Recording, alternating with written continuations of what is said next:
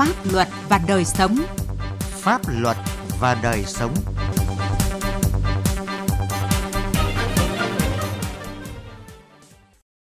Xin kính chào quý vị và các bạn. Thưa quý vị và các bạn, chương trình Pháp luật và đời sống hôm nay chúng tôi xin đề cập thực trạng tham nhũng vặt, những hậu quả khó lường và những giải pháp để đấu tranh ngăn chặn hiệu quả với nạn tham nhũng vặt. Nhưng trước hết là những thông tin pháp luật đáng chú ý. Tòa án Nhân dân tối cao đang dự thảo hướng dẫn áp dụng Điều 201 của Bộ Luật Hình sự và việc xét xử vụ án cho vay lãi nặng trong giao dịch dân sự. Dự thảo quy định trường hợp giao dịch dân sự chưa hết thời hạn mà bị phát hiện thì tiền thu lợi bất chính được xác định theo số tiền mà người vay thực tế đã trả. Trường hợp giao dịch dân sự đã hết hạn nhưng người vay chưa trả được tiền lãi hoặc mới trả được một phần tiền lãi thì số tiền thu lợi bất chính vẫn được xác định trên cơ sở của cả thời gian của giao dịch dân sự. Bên cạnh đó, dự thảo cũng quy định việc truy cứu trách nhiệm hình sự trong một số trường hợp cụ thể đối với những người thực hiện hành vi cho vay lãi nặng, thu phí của người vay. Thanh tra Bộ Y tế vừa có văn bản gửi Giám đốc Sở Y tế các tỉnh, thành phố trực thuộc Trung ương về việc tiếp tục tăng cường công tác thanh tra, kiểm tra, xử lý vi phạm trong phòng chống dịch COVID-19.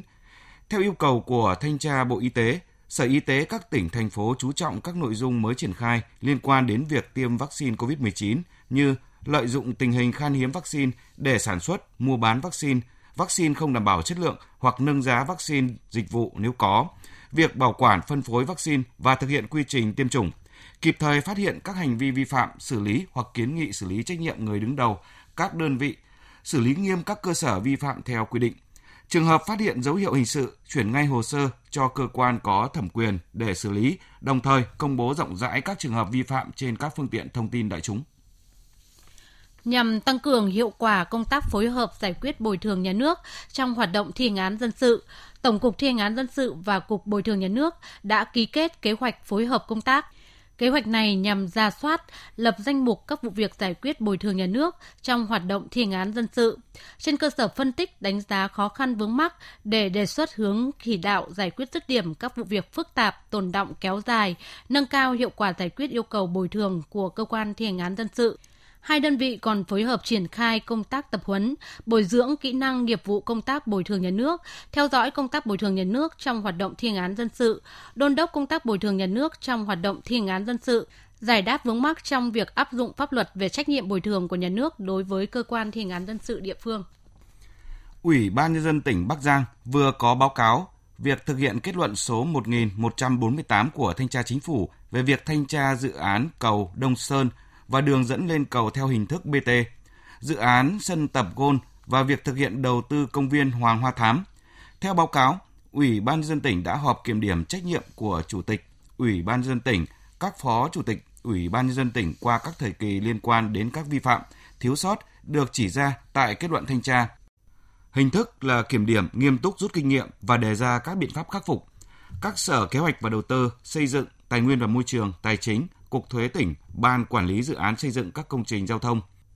Ủy ban Nhân dân thành phố Bắc Giang và Ủy ban Nhân dân các huyện Lạng Giang, Yên Dũng đã thực hiện kiểm điểm trách nhiệm các tập thể cá nhân có liên quan đã nêu trong kết luận thanh tra. Ủy ban dân tỉnh đã chỉ đạo giảm trừ quyết toán đối với 3 dự án đầu tư xây dựng này với số tiền lên đến gần 12 tỷ đồng. Pháp luật đồng hành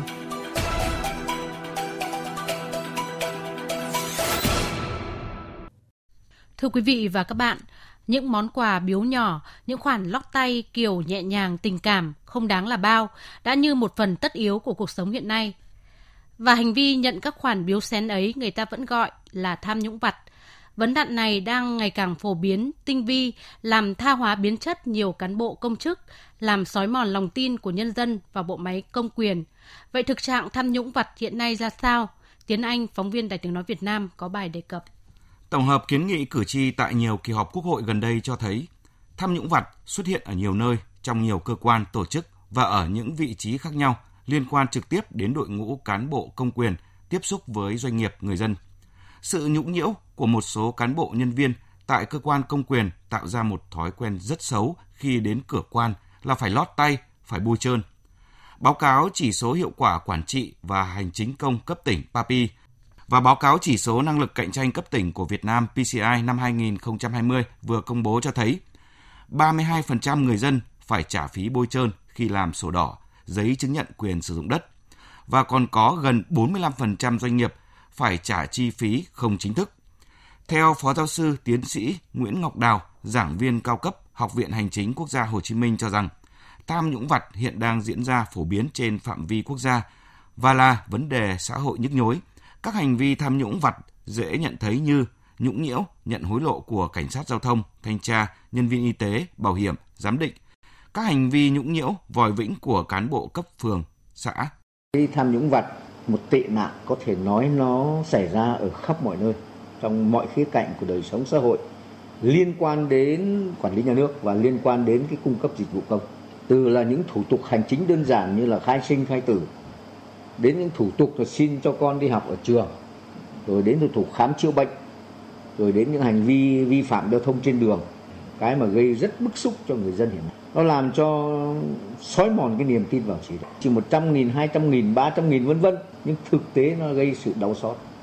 gây sự tổn thương đối với lòng niềm tin. Những vị mà đã có những hành vi mà đi tham nhũng vặt gây tổn thương đối với người dân ấy, thì những vị có thể nói đó là những người vô nhân tính trên phương diện về con người còn nếu trên phương diện về là đạo đức công vụ thì thực sự họ làm sự vi phạm nghiêm trọng về đạo đức công vụ và đáng phải lên án. Tài sản là đối tượng của hành vi tham nhũng vặt. Tuy có giá trị không lớn nhưng lại xâm hại vô cùng lớn giống như bất kỳ hành vi tham nhũng nào. Đó là giá trị liêm chính. Ông Nguyễn Trọng Hùng ở phường Thanh Nhàn, quận Hai Bà Trưng nhận định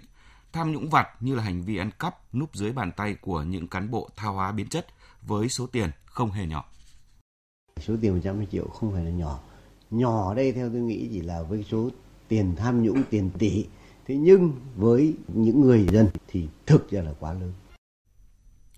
Phó giáo sư tiến sĩ Nguyễn Trọng Phúc, nguyên viện trưởng Viện Lịch sử Đảng cho rằng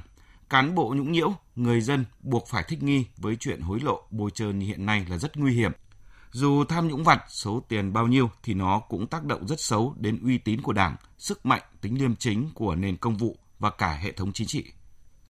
Tham nhũng những cái vụ lớn thì thì có thể nhìn thấy hay là cũng có thể phát hiện. Nhưng mà tham nhũng vặt là rất khó. Mà tham nhũng vặt nó lại làm hủy hoại, nó làm tha hóa cả một cái lượng cán bộ công chức rất đông đảo. Và vì thế mà nó tác động nguy hại đối với nền chính trị của ta. Cái hệ thống chính trị của ta nó còn phức tạp hơn cả những cái tham nhũng lớn. Đáng buồn và lo ngại là hiện nay người Việt Nam ngày càng có tâm lý chấp nhận sống chung với nạn tham nhũng vặt và coi đó là chuyện bình thường. Sự bình thường tưởng rất đơn giản ấy sẽ là bệ đỡ cho những tham nhũng lớn hơn và là nguồn cơn thoái hóa của một bộ phận cán bộ công chức và dẫn đến nguy cơ đổ vỡ của một chế độ chính trị.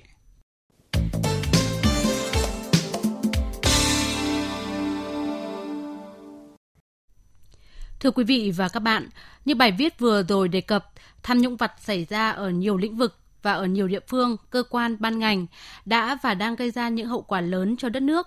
Nó không những làm xói mòn lòng tin của nhân dân vào Đảng, nhà nước mà còn là nguy cơ của sự bất ổn về chính trị. Vậy làm gì để đấu tranh hiệu quả với tệ tham nhũng vặt? Mời quý vị và các bạn cùng nghe bài viết của sĩ Lý, phóng viên Đài tiếng nói Việt Nam. Tham nhũng vặt tồn tại ở các cơ quan ban ngành trong hệ thống chính trị chủ yếu trong các cơ quan hành chính cấp huyện, cấp quận và tập trung ở những cá nhân trực tiếp quan hệ với công dân. Nó biểu hiện phổ biến nhất ở hành vi của cá nhân nhưng có sự ngầm đồng ý cho phép của người lãnh đạo trực tiếp thông qua việc gây khó dễ cho những công dân đến làm việc để gợi ý bồi dưỡng cho công việc thuận lợi. Nếu không muốn đi lại bổ sung giấy tờ, thủ tục nhiều lần hoặc biểu hiện ở nhóm nhỏ khi đề ra những phí thu, các khoản phạt trái quy định pháp luật.